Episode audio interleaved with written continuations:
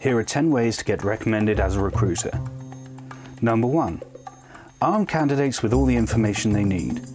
When you tell a candidate about a new opportunity, make sure you give them the complete lowdown they need on the role, company, salary, benefits, and culture. Cover all bases. Don't leave room for doubts to creep in that may lead to disinterest in the role or you as a recruiter. To show how helpful you are, ask the candidate to feel free to contact you if there's anything they need to know. Number two, let the candidate get a word in. A big turn off for any candidate is a domineering recruiter. How well the candidate suits the role is more important than your willingness to get the role filled. Therefore, allow space for them to tell you how they feel about the job. Make them feel valued and that they are the one in the driving seat. Number three, set things straight. Ensure everything you tell them about the role is crystal clear. After all, you don't want any misunderstandings that may disrupt the recruitment process and damage your reputation. 4. Talk about availability for interview.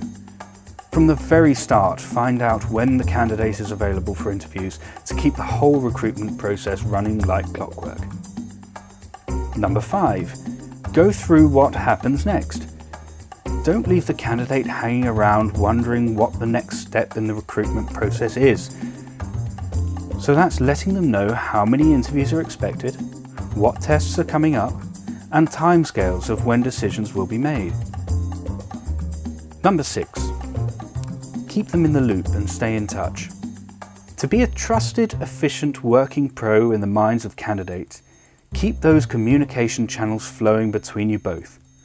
That means being hot on replying quickly to emails and phone calls. 7. Give interview feedback. A particular bugbear for candidates is recruiters failing to give any feedback on interviews. Going for interviews is stressful in itself, and this isolation can leave them feeling dejected from the recruitment process. Just a friendly call to let them know any good or bad points helps.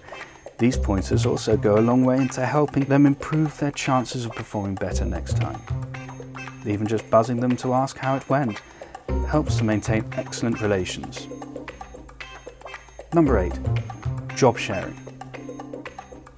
Even if you find that a candidate is not the right fit for a role or isn't interested in applying, that's not the end of the story in developing great public relations. Ask them to share details of the job to their friends on social media for a chance to spread your good name.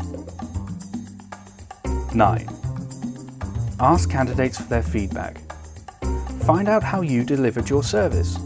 This is helpful for not just getting you to live up to their expectations, but also allows you to make any improvements. 10. In a job, but the job's not done. The candidate has been placed in a job, but your work's not over there. This is an ideal time to find out how the candidate is settling in and at the same time keep an ear to the ground of any potential vacancies and experiences of what the client is like to work with.